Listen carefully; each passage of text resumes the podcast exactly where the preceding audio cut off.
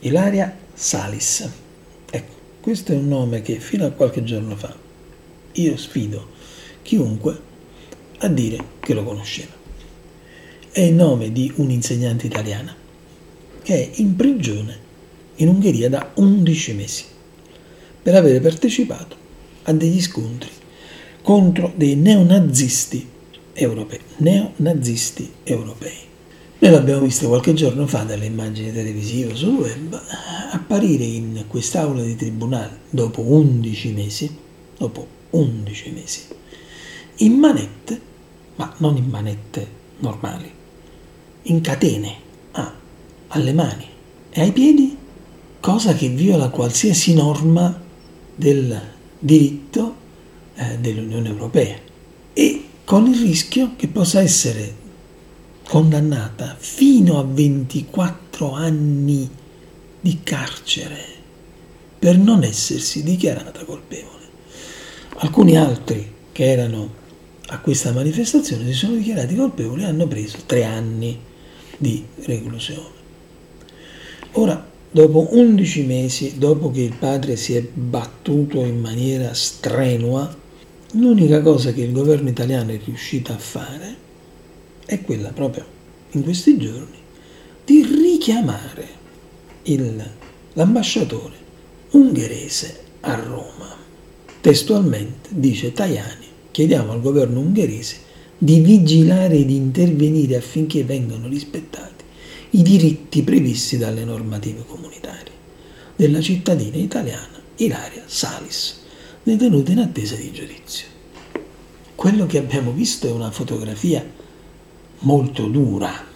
Il padre di Ilaria ha cercato di attivare in, tutti, in tutte le maniere i canali diplomatici, ma il problema è che è finito contro un muro di gomma. Finito contro un muro di gomma perché? Perché l'Ungheria è il paese di Orban. Questo non è che è una cosa secondaria.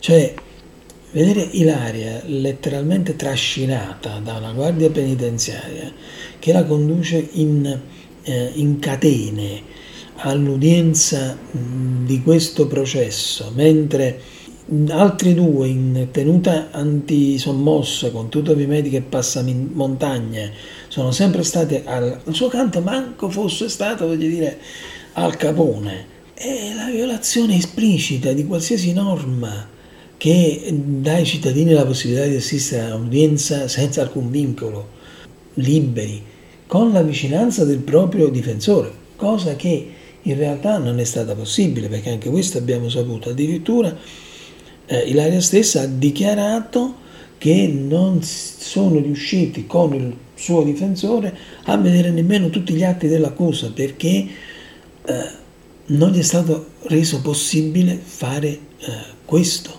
A prescindere dal fatto che lei oggi si dichiari estranea ai fatti, e si è sempre dichiarata estranea ai fatti. Quindi per lei d'ora in poi inizia il processo, ma che processo sarà? In che maniera? Tenuto in quale maniera? Cioè la disumanità che abbiamo visto adesso, dopo aver visto come si svolge un processo in Ungheria, gli appelli devono diventare realtà. Si deve fare tutto il possibile per intervenire immediatamente perché Ilaria venga riportata nell'alveo del diritto. Attenzione, non stiamo dicendo che Ilaria debba essere, eh, come dire, scagionata da qualsiasi accusa. Va bene anche che la si accusi, ma tutto deve essere fatto nell'alveo del diritto, nella possibilità di potersi difendere, soprattutto nella umanità di quella che può essere anche la detenzione. Cioè noi ci lamentiamo in Italia di condizioni detentive che, per carità, sono quello che sono e lo sappiamo, basta guardare il numero dei suicidi in carcere anche in Italia e la cosa diventa palese. Però mentre noi andiamo, continuiamo a parlare di terzo mondo, di quarto mondo, di darci da fare, Noi invece vediamo un'italiana in catene, legata mani e piedi, in Ungheria, cioè in Europa, nel cuore dell'Europa. Ora, Orban sappiamo benissimo che è molto amico del Presidente del Consiglio, sappiamo benissimo che Orban è a capo di quel movimento, come dire, sovranista di ultradestra eh, che fortunatamente in Europa comincia a essere visto anche un pochino con un occhio non tanto benevolo, ma che eh, in realtà subisce solo, come dire, condanne più o meno di, di, di morali e non atti reali eh, che siano poi votati a far cambiare un attimo la situazione. Quando il pur bravo ministro Tajani dice chiamiamo l'ambasciatore a Roma, chiediamo, ma qui non si tratta di chiedere, qui si tratta di pretendere,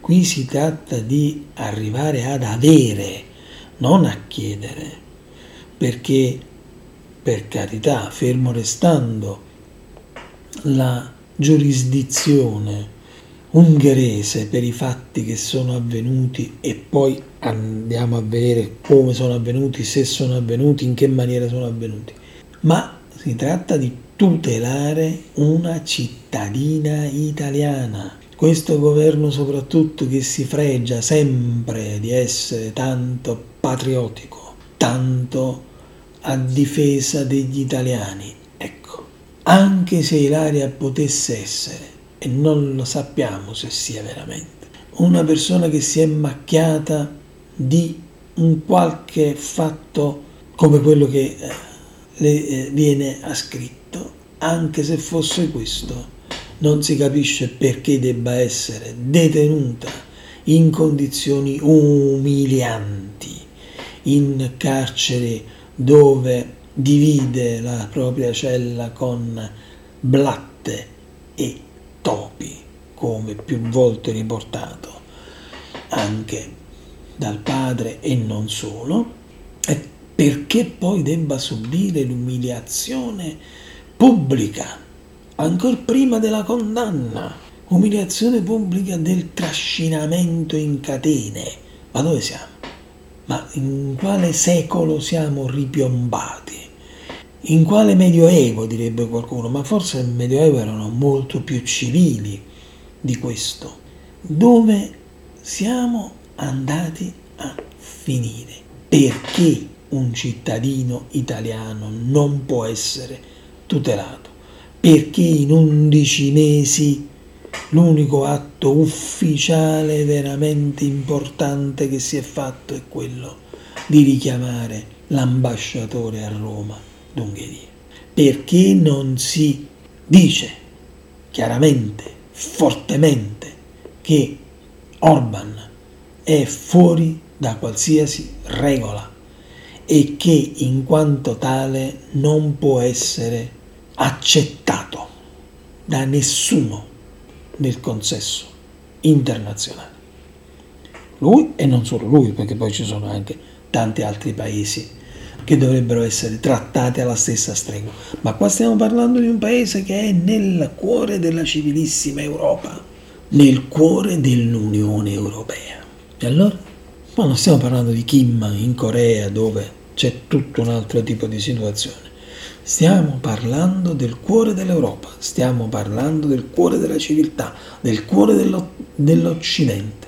Vedere quelle cose che abbiamo visto, vedere l'aria portata in quella maniera in un'aula di tribunale, in quella disumanità, è qualcosa che non dovrebbe essere accettato da nessuno, in primis dal potere politico nazionale, tanto più se si dichiara un potere politico nazionalista. Allora, prima gli italiani, questa volta lo chiediamo noi, prima gli italiani, e fate qualche cosa immediatamente per far sì che cessi questa situazione di disumanità. Se non siete capaci di andare ad affrontare la disumanità di altri paesi e di altri uomini, di altre persone, come avviene in tante altre parti del mondo, cercate di tutelare almeno gli italiani, visto che voi avete vinto le elezioni con il motto «Prima gli italiani».